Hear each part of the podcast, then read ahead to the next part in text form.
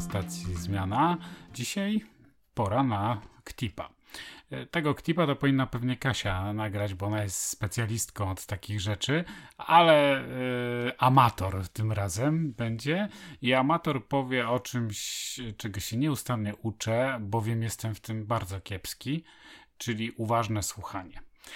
Dlaczego jestem kiepski? No, zdecydowanie e, mam problemy, o jakich będę za chwilę mówił. I w ciągu paru minut powiem Wam rzeczy, które ostatnio sobie wypisałem, bo chciałbym na nie bardziej zwrócić uwagę.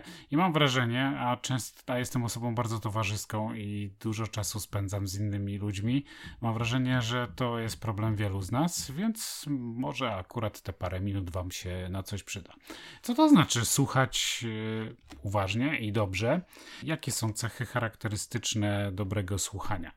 Moim zdaniem pierwszą, że pierwszym błędem, który popełniamy i prawdopodobnie popełniamy, ja na pewno popełniam, ale być może wy też, to kiedy słucham, to już od razu układam sobie odpowiedź yy, i staram się pomyśleć, co ja za chwilę powiem, skupiając się na tym, co ja chcę powiedzieć, a nie na tym, co mówi do mnie rozmówca. I to jest błąd. To jest duży błąd.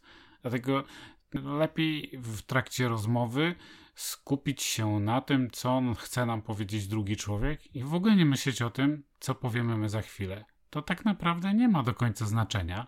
Poza tym ta odpowiedź sama przyjdzie nam do głowy. Nic nie musimy mądrego wymyślać, wystarczy, że wysłuchamy. Dobrze, do końca, głęboko wysłuchamy. I to jest pierwsza i podstawowa rzecz, z którą ja mam największy problem. Czyli nie myśl o tym, co za chwilę powiesz, tylko zatrzymaj się i posłuchaj. E, to wymaga trochę treningu, z tego co zauważyłem, i to tak łatwo nie przychodzi. Między innymi bardzo dobrym treningiem jest stworzenie sobie takich sytuacji, w których pozostajemy przez dłuższą chwilę w ciszy.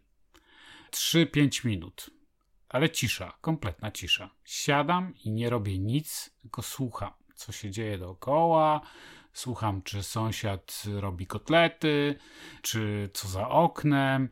Słucham siebie, słucham swój oddech, słucham e, swoje mieszkanie, swój dywan, swoje książki. E, może usłyszę biedronkę, która idzie po zasłonie. Takie ćwiczenie 3 do 5 minut, w którym, e, które sobie pozwala wam wytrenować to, żeby nie myśleć o tym, co powiecie za chwilę to jest e, bardzo ważna rzecz. Zwróćcie uwagę na wszystko, co zakłóca wam słuchanie. Czyli czy często nie jest tak, że zbyt zwracacie uwagę na gesty, grymasy, na ubiór tego kogoś, z kim rozmawiacie, to czy on pali papierosa, czy nie pali, e, to bardzo często odwraca uwagę od meritum rozmowy i przeszkadza nam w komunikacji. Znaczy, fajnie byłoby, gdyby wszyscy rzucili palenie, ale to jest niemożliwe, więc lepiej przyjrzeć się temu, co powoduje dystrakcję, co powoduje jakieś różne rozkojarzenia i z powrotem wracać do tej rozmowy. Potrenujcie sobie przy najbliższych, kiedy umówicie się z kimś na herbatę, kawę w kawiarni, to namawiam do tego, żeby to potrenować. I to jest rzecz kolejna, z którą ja mam problem to być przez tą chwilę, kiedy jesteśmy e, w trakcie rozmowy, być dostępnym tylko i wyłącznie dla tej osoby.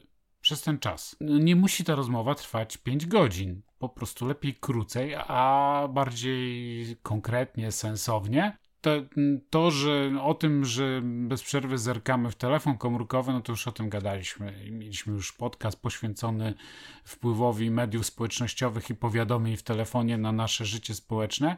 No ale przejdźmy krok dalej. Już powiedzmy, że już opanowaliśmy to, że w trakcie rozmowy, na którą się z kimś umówiliśmy w dwóch zmianach w Sopocie, to odkładamy telefon yy, ekranem do dołu i po prostu go nie dotykamy przez całą rozmowę, to, to jeszcze spróbujmy nie skupiać się na wszystkim innym. Spróbujmy się skupić na tej osobie, wejść w to, o czym ona mówi. Może mówi nam o rodzinie, o pracy, może o swoich hobby, a może o ubiorze, a może o przepisie na chleb. Cokolwiek nam mówi, skupmy się na tym. E, I jeśli nam myśli odbiegają, to następnym razem spróbujmy to zrobić lepiej. Co jeszcze? Żeby pamiętać, że Słuchanie to jest rodzaj takiej czynności, w której się trochę rozdaje siebie, to trochę się To jest taka czynność, w której musicie coś dać. I, I, to, co macie do dodania, to jest właśnie wasz czas i uwaga.